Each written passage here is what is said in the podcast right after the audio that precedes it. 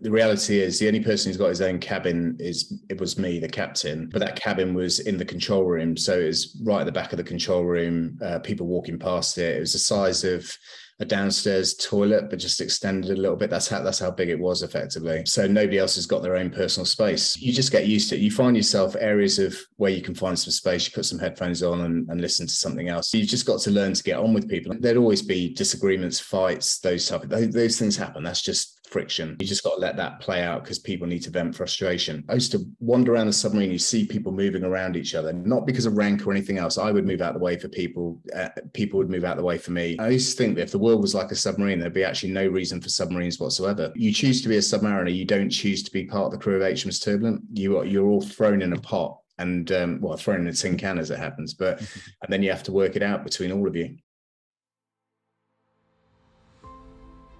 Welcome to the Always Better Than Yesterday podcast. I am your host, Ryan Hartley. This podcast is for heart centered leaders just like you. I hope our time spent together helps you leave a heartprint where those around you are left better than yesterday. These interview sessions are sponsored by our great friends at Elevate Online Marketing. On episode 189, I'm joined by retired Royal Navy Commanding Officer and author Ryan Ramsey. Ryan was on active duty in the submarine service between 1991 and 2014. During his career, he was the captain of nuclear powered submarine HMS Turbulent, which he has served worldwide in covert operations, which he has documented in his book SSN 14. On returning, he was made the commanding officer of the submarine command course Perisher there are so many great insights that I know that you're going to take away from this episode. Whilst the context of our conversation is around submarine leadership, submarine command, the application is going to be universal because at the heart of leadership is people, and at the heart of Ryan's leadership is people. I am looking forward to you hearing about Sweaty Sunday, which is going to reveal the power of leadership and culture and staying calm in a crisis because on this given day, the people that Ryan was responsible for were put at risk. Their lives were at risk. This was a real crisis which leadership has helped them navigate. What higher stakes are we ever going to get in leadership? There are so many great takeaways. Here we go, episode 189 with Ryan Ramsey. Ryan, welcome to the Always Better Than Yesterday podcast. How are you? Yeah, good. Good to be here. Thanks very much for inviting me. I tell you what, I'm claustrophobic. Are you? I'm claustrophobic. Yeah. So the the career that you've had, I, I've been reading your book, and in it you say you either love to be a submariner or you hate it. And I, I have a feeling that I would be the latter. But I'd love to know what intrigued you about pursuing a career as as a submariner. Um, I don't think it was like a long term. I wasn't a kid and went, I want to be, I want to be a submariner. I just happened to be when I joined the navy. Um, we we went to sea on a submarine when I was a midshipman. I just found it fascinating the teamwork, um, the confined nature of what they were doing. It was just uh, incredible. And from that moment on, I thought, right, that's it. I want to join the submarine service and be part of that team. Mm. And um, at what point along that journey does leadership become something that really captures your imagination? So, so you're leading at pretty much every level, but obviously yeah. uh, different sort of scale. And I think for me, the fascination with leadership comes in when you're edging towards that point of you want to command a submarine and you want to go through the submarine command course to see, or the perisher course to see whether you you are capable of doing that. Um, and I think that's when you, when you when your real focus starts with that. Hmm. I understand that you served under 10 captains before becoming a, a captain of your own ship. And like how do you re- reflect on that do you do you take little bits from from those that you've served under maybe there are some elements that you you don't want to display like how did you kind of rationalize your own identity as as a becoming captain it's a really good question. So, so I think a bit broader than just the 10 captains that I serve with, but um, I was fortunate enough to do a couple of exchanges with the Dutch Navy and also with the US Navy. And whilst I was with the US Navy, I got to see their their command course. So I got to see about 100 uh, potential captains go through it. Mm. And, and, I was pretty meticulous about watching how people led, um, what matched my leadership style, what were some really good things that I could take forward when I was in when I was going to go and take command, uh, and things not to do as well. And um, so, so I'm a big believer in uh, learning by other people's mistakes as much as you can. You're going to make mistakes yourself, but at least you've got um, strategies to recover those. So, um, so for me, I, I, was privileged to have a huge swathe of um, people to watch and work out how that fitted in with how I led.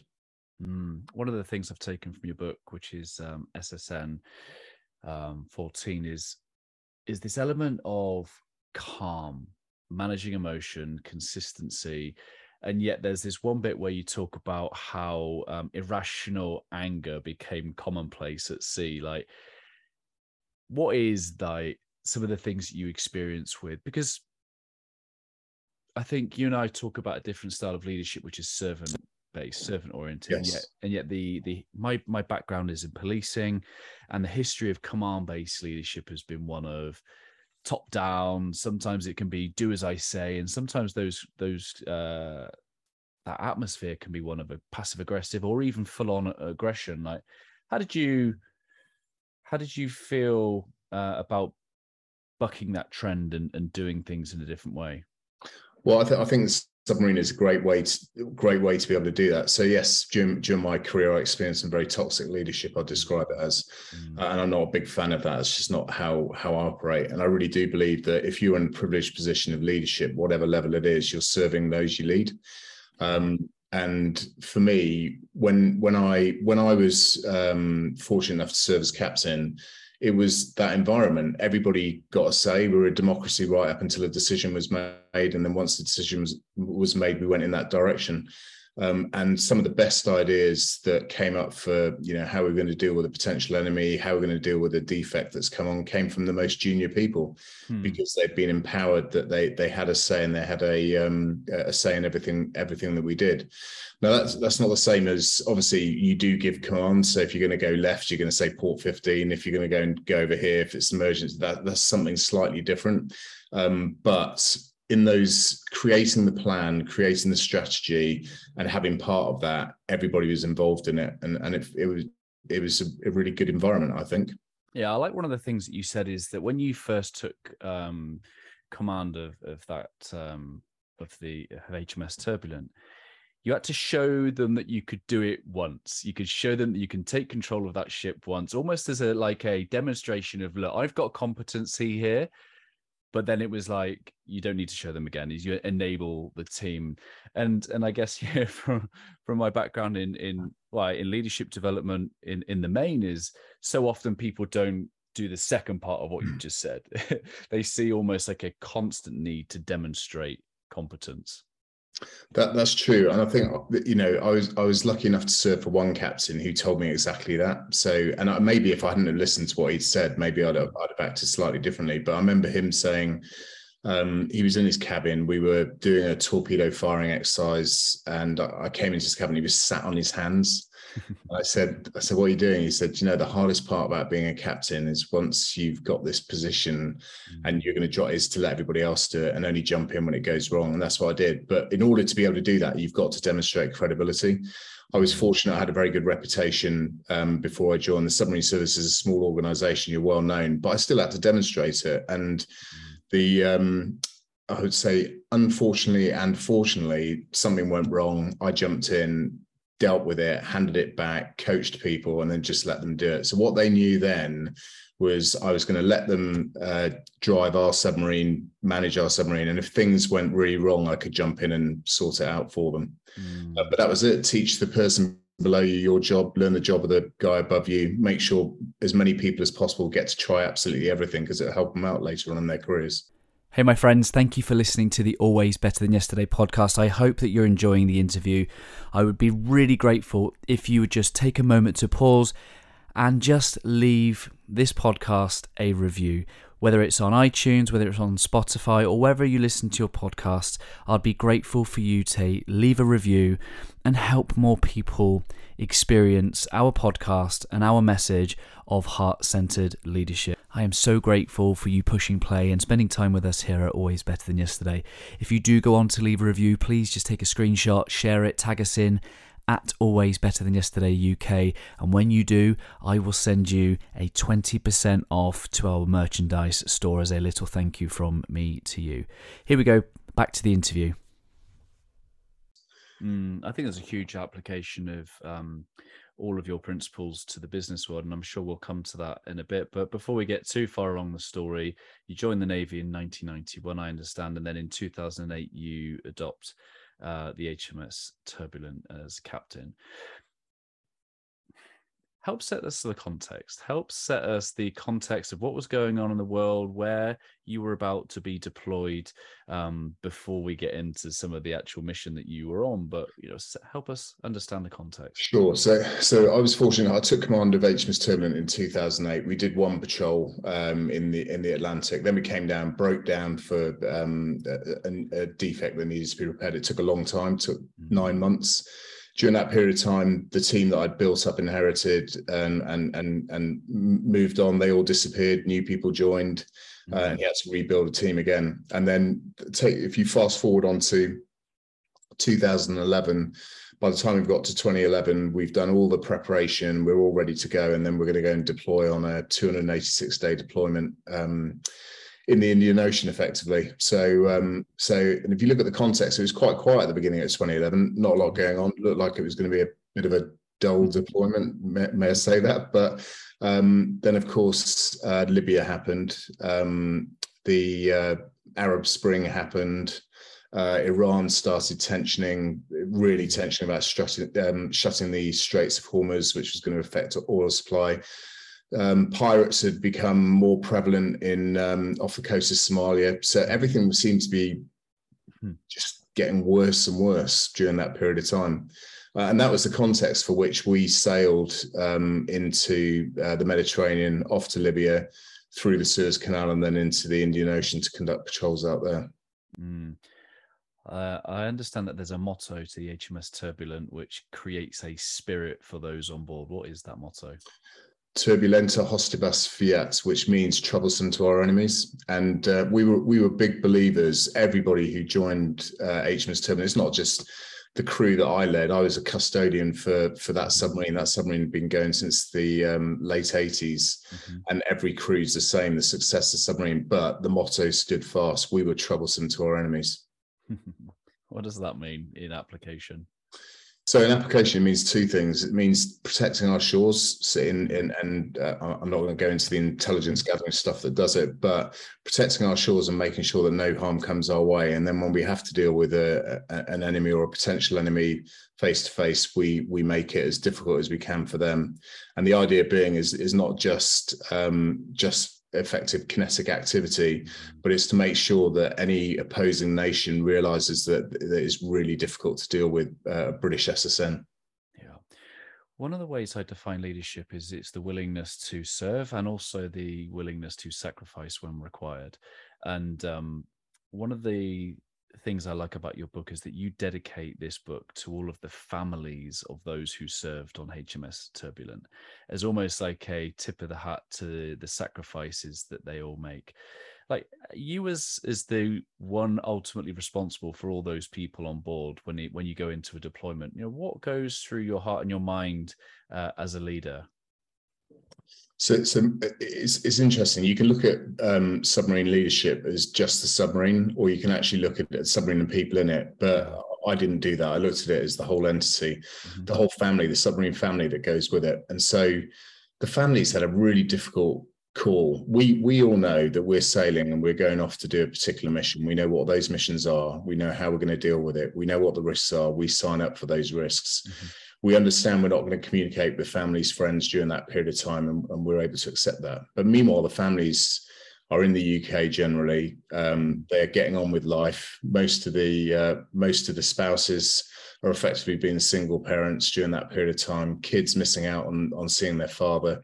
Um, now fathers and mothers, obviously, because mm-hmm. it's um, uh, it, we, we have women in the submarine service, and rightly so. Mm-hmm. Um, so those are the sacrifices they have to make. So they go on as if life is normal, and always wonder whether, in the back of their heads, always wonder whether they're going to come back. Yeah. Because um, it, it is even if you take away the war fighting and and and combat operations the reality is just taking the most complex platform that the British military owns into a, a space that's less explored than space hmm. is a really difficult thing to do. The environment is it can, can be your biggest killer in effect. So so my, my bit was to make sure that they were looked after and as best best we could, and then to make sure my crew were looked after so they weren't worrying too. Um, and that, that's a huge responsibility. It really is. Mm. Um, you sometimes do it at the sacrifice of yourself, and mm. uh, and you you come last in that equation totally. And it's about making sure that everybody has got what they need. And personal approach for me is is everything with that. Mm. And and you just said that 286 day deployment, and I and I imagine that's in a confined space, no bigger than a football pitch. Mm. Um, very close quarters to your colleagues. Is there just no escape? There really isn't any escape. So, so um, you know, the, the, reality is the only person who's got his own cabin is it was me, the captain. But that cabin was in the control room, so it was right at the back of the control room. Uh, people walking past it. It was the size of a downstairs toilet, but just extended a little bit. That's how that's how big it was effectively and um, and so nobody else has got their own personal space. And bunks there's a 28 28 man bunk which is, is is difficult to live in. And you just you just get used to it. You find yourself areas of where you can find some space. You put some headphones on and, and listen to something else. But you've just got to learn to get on with people. And i used to say that um, there are there, there'd always be disagreements fights those type of those, those things happen. That's just friction and you just got to let that play out because people need to vent frustration um, but the reality was when uh, I used to wander around the submarine, you see people moving around each other, not because of rank or anything else. I would move out the way for people. Uh, people would move out the way for me. And it, I used to think that if the world was like a submarine, there'd be actually no reason for submarines whatsoever because mm-hmm. you, you don't choose. You choose to be a submariner. You don't choose to be part of the crew of HMS Turbulent. You are you're all thrown in a pot and um, well thrown in a tin can as it happens. But and then you have to work it out between all of you. Yeah, that's powerful because I guess there's underlying stress and tension, close quarters. You're on a mission, uh, trying not to feel like there's a, a, an essence of fear and being attacked. Uh, I guess we, you know, you're not coming to uh, your work and your job from a base level of I've had a chilled morning. About there's always going to be an underlying level of tension, and I guess where do you then go when crisis happens? and you know you talked about you know looking at your family wondering whether you're going to get home and i understand you had one of those moments yourself I did. I, I, didn't. I didn't share, obviously share any of that at the time because consistency um, and fear is not particularly what people want to see in a, uh, a captain at that time. They want to know that we've got um, sorry inconsistency. We you, have got somebody who's constant, is measured, and is making decisions. But that that flash can't help. You know that flashback back can't help you deal with it. You you you go through that because that's an emotional thing. But the whole piece for for leadership in those type of environments is control of your emotion and and making sure that the emotion doesn't burden you, overcome you, and then you get uh, you allowed to focus on solving the problem. The whole bit with anything that's going wrong is just find the solution to the problem, mm. and somebody will find the solution. You will all find the solution together. So um, so that becomes your focus and you stop focusing on family you stop focusing on friends you stop focusing on what might go really really badly wrong and try and work the solution yeah and, and i understand that um you know logical rational problem solving strategy that becomes increasingly difficult when the actual temperature around us starts to increase right? So here you are so here you are in a situation where i understand the air conditioning has stopped working and failed um, and the temperature on board your ship is is increasing to alarming rates. How talk to us about that situation and, and what sort of problems that you had to handle yeah, so um, the the 25th of May 2011 was a was a pretty tough day. It was a Sunday, as it happens, so, which is why the crew entitled it "Sweaty Sunday." Um, the reality was, for, for, for an event that lasted, it felt like ages, but the the event was approximately two and a half to three hours long during that period of time. When the uh, we were on the surface on our way out Fujairah, um, which is the uh, port that we'd been in, um, we were about two and a half hours away from Fujairah when all the air conditioning plants failed. Now that sounds innocuous; it doesn't sound like anything, but if you imagine the water temperature was 37 degrees Celsius, the air temperature was 42 degrees Celsius. You've got a nuclear reactor on board. You've got steam generators build. Everything's heat um, any bit of equipment that you put on produces heat. So suddenly the temperatures go up inside the submarine to uh, just over 40 degrees in the forward part of the submarine, and then up to 60 degrees, 60 degrees in the after part of the submarine, and 100% humidity. So, um, and then you get the first heat casualty, and it's amazing how quickly those heat casualties, um, how how heat affects you so so quickly and it's a completely wicked problem. This is something that nobody we we'd never seen before as a team and submarine training is absolutely brilliant. They train you to deal with absolutely everything, mm. but they train you to deal with what's been seen before and that this hadn't been seen before. Mm. So when the first casualty, um, first casualty was called, um, I, I, happened to have just got down below into just heat, and you're trying to get situational awareness really, really quickly. You can see in people's eyes and, and, and their postures that a they don't know what's going on. B they want to know they're going to be okay but you can also see there's a bit of fear going on there as well. And rightly so this is unknown to them. It's, it's, it's a wicked problem. So um, when the first casualty went from heat exhaustion uh, I, I, went back to the uh, engine room to maneuvering room spoke to the engineer. Um, they didn't know what the problem was uh, at that point, but they knew, knew it's serious, and and also there's a whole load of consequences if this goes goes further.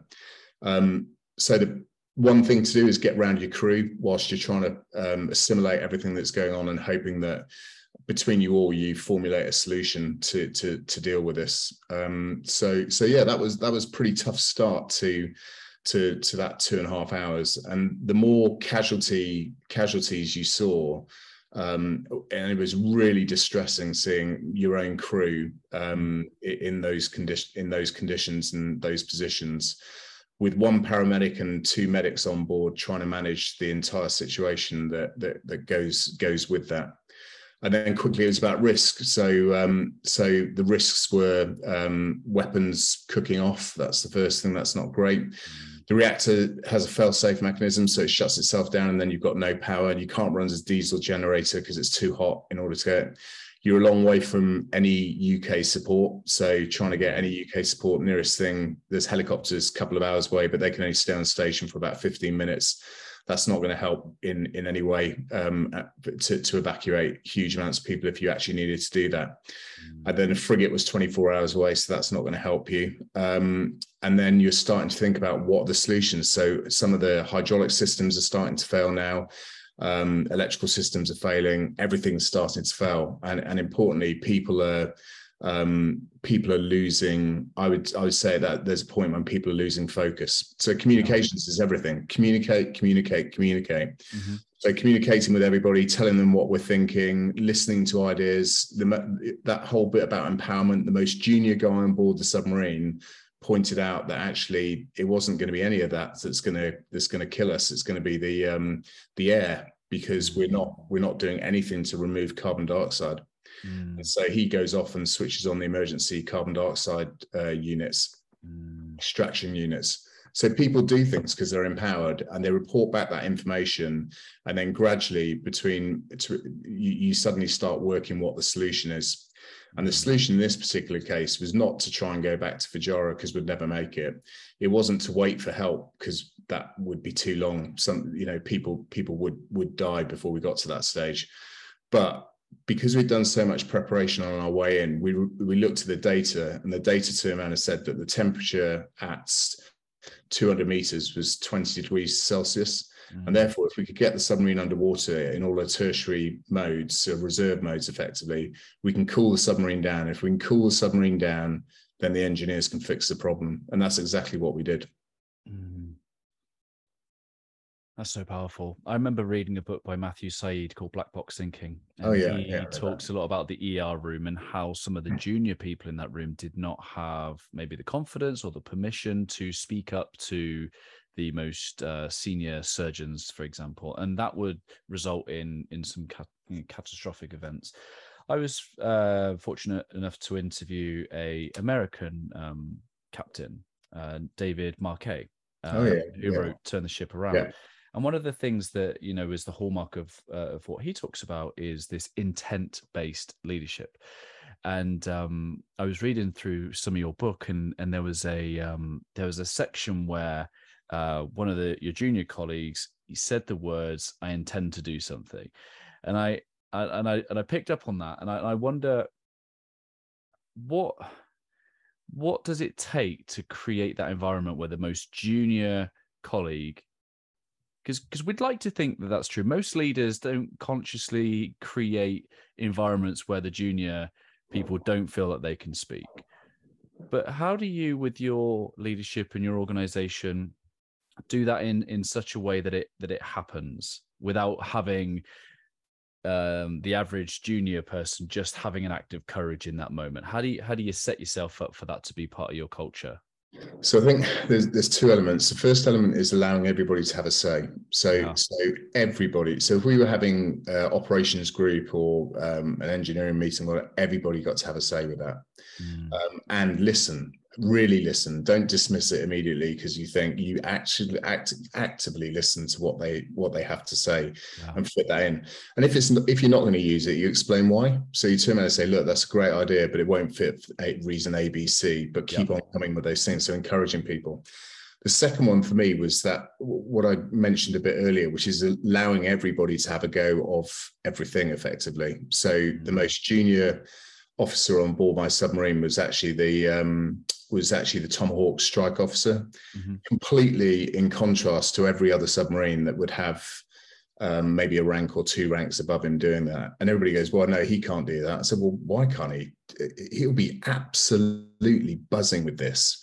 and, and, he, and he was so he did it so by enabling those people and enabling everybody to have a go so i would sometimes for a day step down from being the captain and let one of the junior officers do it for a day so they got that experience and that gave them the two things one perspective Mm. because suddenly they got to see the world through the eyes of senior leadership and two they could they knew that they could add stuff because they could understand the context that went with everything and i think once people start doing that and people aren't put down when they do that then everybody does it Yeah, that's powerful. Uh, so, so I'm trying to have the CEO who's listening to this gain perspective. So, one thing is is about equipping and empowering and giving those perspective, but there's also something powerful that you receive as the the head of that organization at that time to receive the intent of those people. You you gain an insight into their psyche, their thoughts, their problem solving and, and many of the CEOs that I speak to, they forget that information can be a two-way thing. yes And and what does that do for you as a, as the as the captain to receive that information upwards? So, so I think there's there's it's really good feedback. So feedback is I'd say when I was when I was a commander, definitely feedback wasn't well valued, but I I love feedback. If you think I'm not doing this, because this is our submarine, right? Not my submarine. Um, it's probably the government submarine actually, but it's our submarine, and therefore, and, and we're a family. So if I'm not Yeah. doing it right, I need to know what is what is not working with you because I can change as well. And I think that a lot of leaders think that um, not think that they're they're they're educated to think that once they've got into that position that they cannot change where they are and they must stay there and that must be it. And and I wasn't like that. It was all about making sure that you take feedback with it.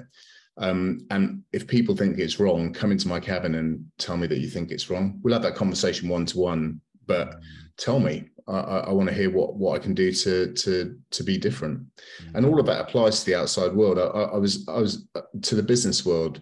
I was amazed. People go instantly. They go, "Well, you're you're a military leader, and therefore you're just going to lead like a military leader." And I'd always go, well, "What does a military leader lead like then?" Because what what's your stereotype that you now you now pigeon me with? And, Mm. and when I went offshore, it was exactly the same. So so offshore leadership can be quite autocratic yeah, and, and, I, and I'm not. And, Yeah. and I'm a democratic leader, and I want people to have a say. I'll step in if it's an emergency, and I'll deal with stuff immediately, or if it's not fast enough. But up until that point, everybody has a say. yeah, Um, and it, and I think it applies in the business world as well. I think um, the the easier, the, sorry, the, the more opportunities that leaders have to turn around and reflect and think, okay, I I don't have to be this alpha male leader, whatever else it is, or stereotype leader. This is me. This is yeah. this, these are the good skills I have. These are the skills I don't have, and therefore I'm going to lever off um, John, Jane, whoever it is, in order to compensate because we're a team. It's just that one of us has to make decisions, and that's me. Yeah, yeah too many leaders following Hollywood's version of uh, leadership. Yes. But before we move on from HMS Turbulent, um, how did that story? How did that? Oh, it's not a story; it's reality. How did that uh, conclude? Oh yeah, sorry, yeah. So we dived, we dived the um, we dived the submarine and managed to cool the submarine down. Um, and that, that was an interesting moment actually when we dived the submarine because um, people you remember we talked a bit about credibility and have, doing one things once mm-hmm. obviously in this time at this point i was doing everything myself um, and therefore and and i could i could look around and i could read people i could read my team really really well and for probably the first time in the entire time i i commanded you could see people going is this really going to work? And that's quite um unnerving. Mm. And and the reality was I didn't know what it was going to work either, but the data said that it should. And um, and there was this one data point when I said because I told everybody I said look we're going to go down to 200 meters. The water temperature down there should be about 20 degrees Celsius. We'll cool everything down change all the water out it gives us time to stabilize fix the problem then we'll come back up to periscope depth and and carry on with what we're doing. And um, and people get there was there was a really? Okay. So um, so as we as we dived um, we got down to about 30 meters and one of the engineers turned around and said and the water temperature is at 37 on the surface. And he said water temperature is dropping. It's now at 28 degrees. And you could mm. see everybody in the room go right he's right. The plan's going to work. Yeah. So, um, so we fixed the problem, and uh, less than 14 hours later, we were on patrol. Now that, that that there was there was a whole lot of recovery after that long term um, stress to deal with, uh, some life changing moments for some people. Uh, there was this one moment when one of the guys decided he was going to, a lot later this was, decided he was going to leave his wife, and and we're doing everything to persuade him not to do that. Mm-hmm. And he said, he said, while sat in my cabin, um, he's, I said, you don't want to do this. We're on our way back, and we're only a month and a bit away. And he said, no, I do because at that moment when I thought it was all over, it wasn't her I thought about. And I thought, wow, defining moments they, mm-hmm. those were and still now. So, um, unfortunately, one of my crew passed away a couple of weeks ago, and we are at the funeral last week, and that was the conversation with Sweaty Sunday. Mm. So, yeah, very defining moment. Mm. Um, there's a lot of um, there's a lot of support these days around you know mindfulness, well-being that comes down to you know the power of breath work and the way that we think like were those alien terms like you know even as far back as uh, 10 years ago 2011 or, or, or was that some maybe some subconscious things that you were doing using the power of your breath to regain access to your kind of calm states um so, so i think that was a little bit alien back yeah. then what what wasn't alien was um, trauma management effectively sure. so so learnings from afghanistan we incorporated into the submarine service and whilst we were alongside before we deployed we trained up um, five people in in how to manage that process so what that mm. says is in the event of a firefight in Afghanistan, rather than waiting six months to talk about it, you'd unpack that immediately afterwards, mm-hmm. um, because otherwise you start going down, building up the stress and everything else that goes with it, leading to PTSD and everything else. And that worked really, really well for the crew. Um, the the um, I, I, didn't do it. To be, mm-hmm. to, it took me years later before I sort of unpacked it and went, "Wow, actually, that was a really significant event in life, and I should should have probably unpacked it on the day." And the mindfulness stuff, um, that that not so much. But the reality was, we were always focused on um, uh, focused on fitness, yeah, fit in mind, fit in body. That that's really important. And equally, everybody talked. So yeah. we would all share. We would all talk. Um, Submariner's humor is exceptionally black, as you yeah. can imagine. It's very dark. Yeah. Um, and, and that's how we how we dealt with things, and it seemed to work. So, yeah. Uh, and I understand that you then um, return. You you become appointed as the commanding officer of the Perisher program, which is about uh, training submarine captains. Is that correct? That was correct. So, um, so I decided when I was on the submarine, every admiral that came down on board the submarine would tell me, "This is the best job. Just remember it. You know, you're going to go off the MOD and you're going to get promoted and everything else." And I sort of made a decision then that um, I didn't. I just wanted to leave on a massive high. I didn't want to go to the Ministry of Defence and work with no money or find it really difficult. I, I, just just wanted to leave and then try the business world. But then they asked me to, and I didn't share that. That was that was me thinking. And then they asked me, um, they didn't ask me, they appointed me to be the um, to uh, teach the Perisher course, which was an absolute privilege. So so not only have I, I've just had the best three years in my life that I'm never going to replicate, never going to replicate that. I know that. And then they're going to give me the privilege to train the next generation of submarine captains and make sure that, you know, my responsibility wasn't to those captains, it was to the crew that they were going to serve and to make sure that they had the best training that they possibly could and that they passed the hardest or failed the hardest um, the hardest selection course there is in the, in the maritime world. Mm, I um I read that there's a difference between those who are competent to command a ship and those that are competent to command a submarine, and there are differences. What what what makes someone competent to command a, a submarine? Yes, I think I think there's, we should try and unpack those because uh, command in its generic term is is pretty similar for both. Um, the difference for a submarine versus um, a ship, ship's got more space.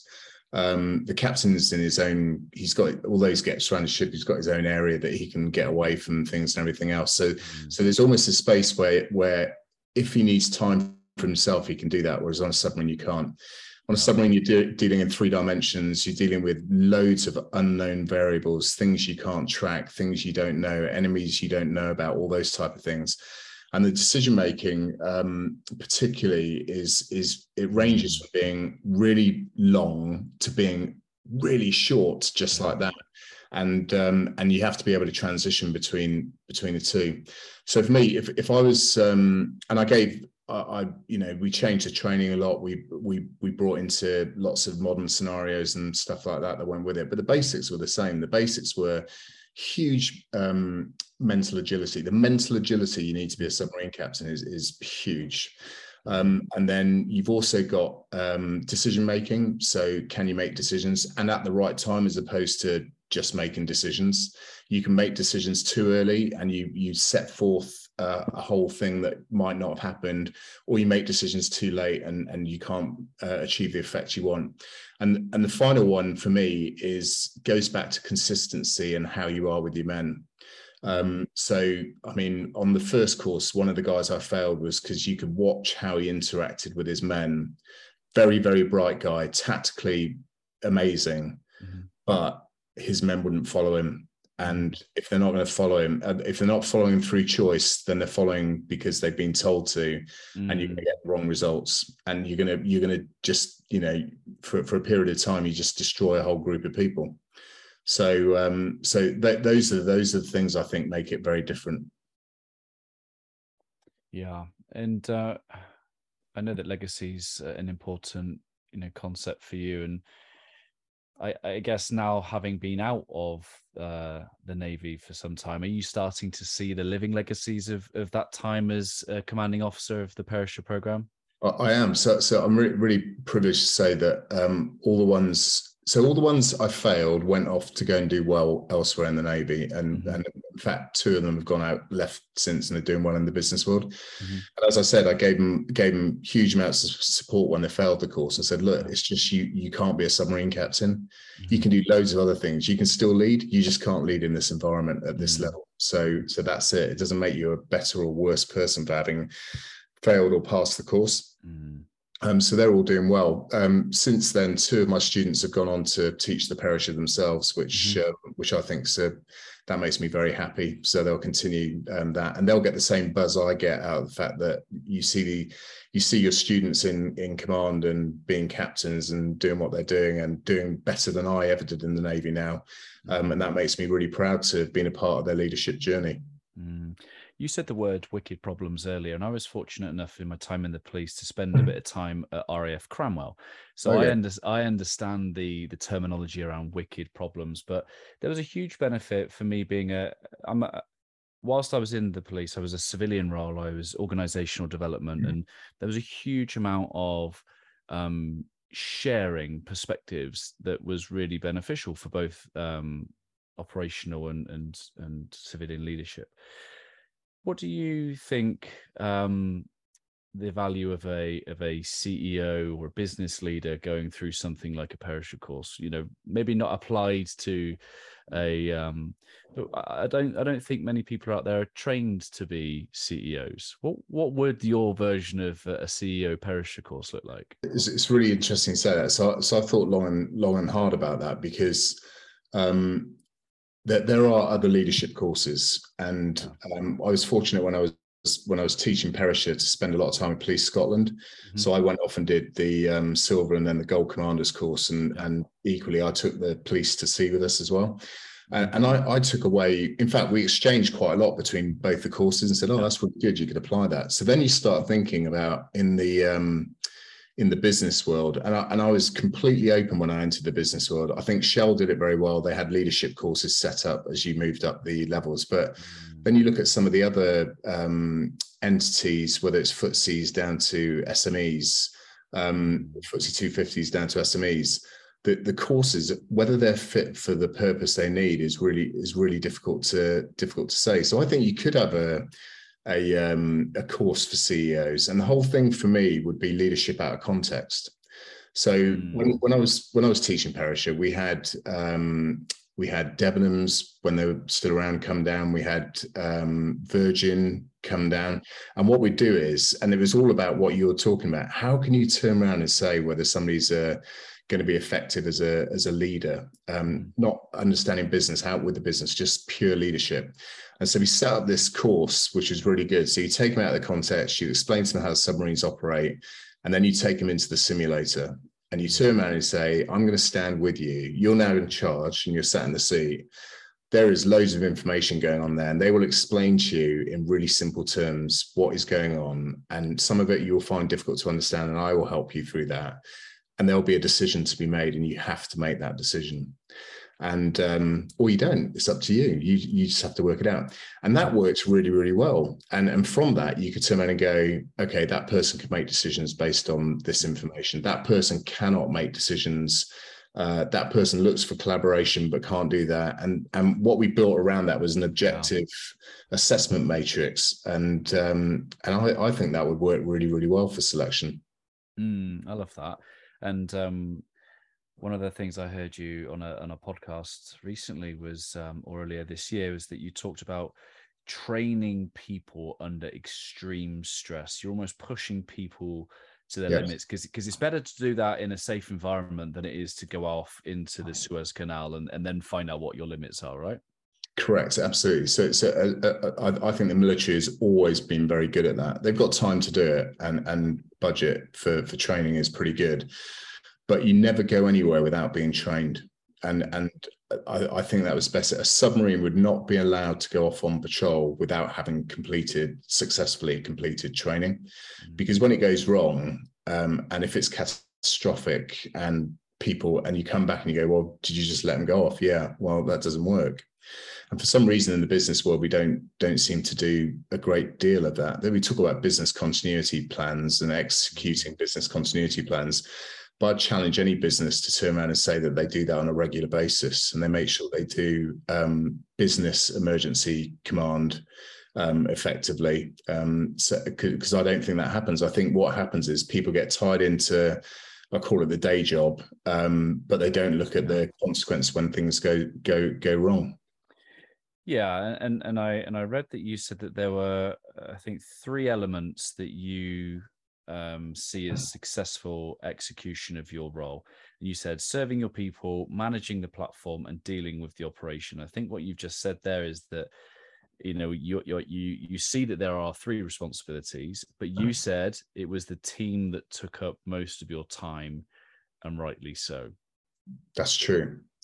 Le- leadership is a people say this, and not few mean it, but leadership is a people business. Mm. It's it, it's about how you get a team that you've created or you've inherited to get going in the direction you need to do it. People talk about culture, and um, there's loads of stuff about culture and cultural change. Yeah. That all starts at the top, but with you and your people, and how you change, and how you show up, and the standards that you set, and how you expect everybody else to do the standards, and how you support them in achieving those standards, and explaining the why they're doing it. Mm-hmm. And the difficulty, I think, in the business world is because it's nine to five in many cases people go home to their own activity, and that was tough for me to get used to when I um, when I moved into the business world. Is that whereas I might be twenty four seven with everything I do because that's just who I am and that's how I've been brought up over 25 years. Mm-hmm. Um, that's not everybody. And then as soon as you start understanding that context and you go, okay, right, okay, so so they've come in to do a job between nine to five.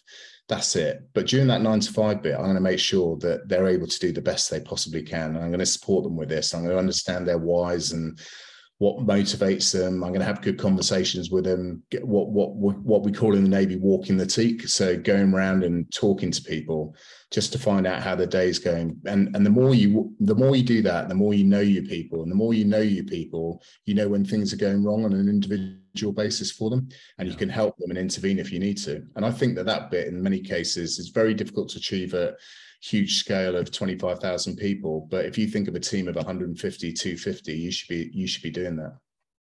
Yeah. Hmm. Experiencing, you know, police officers, and uh, my dad was a prison officer, and, and so often in the people I speak to that have found great purpose in serving a, you know, disciplined service, there has become this moment shortly after they leave, which is, who am I? Yes who am I beyond the service I've dedicated and devoted my life to? Did you experience a, a little bit of um, post Navy blues? I, I, I, describe it as post command blues as opposed to yeah. post Navy blues.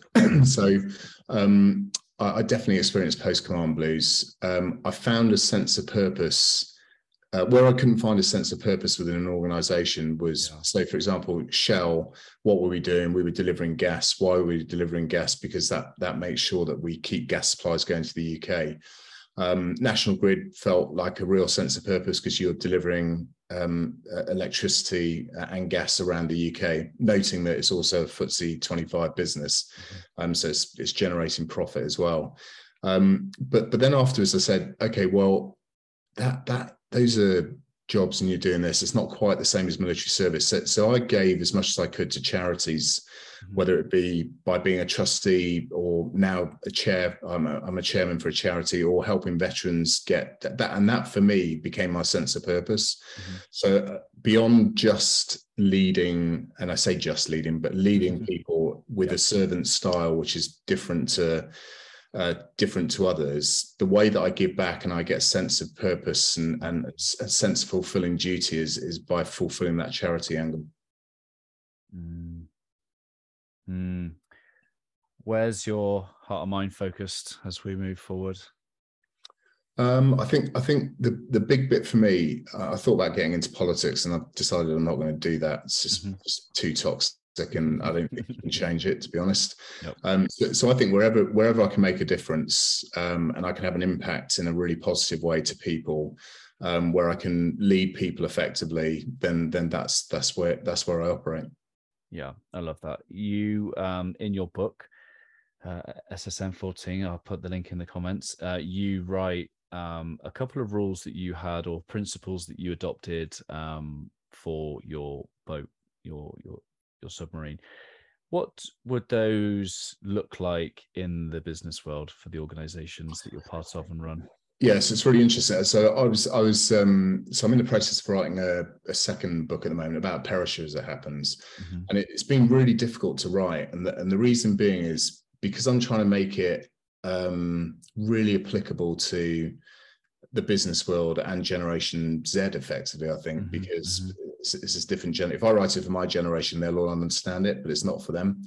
Mm-hmm. And and it did make me start thinking about about you know what rules would be would I would I use in the business world? Because initially I used to say all those were translatable, and I don't think they are always translatable mm-hmm. um, over there. um, so I'm still in the process of writing writing those.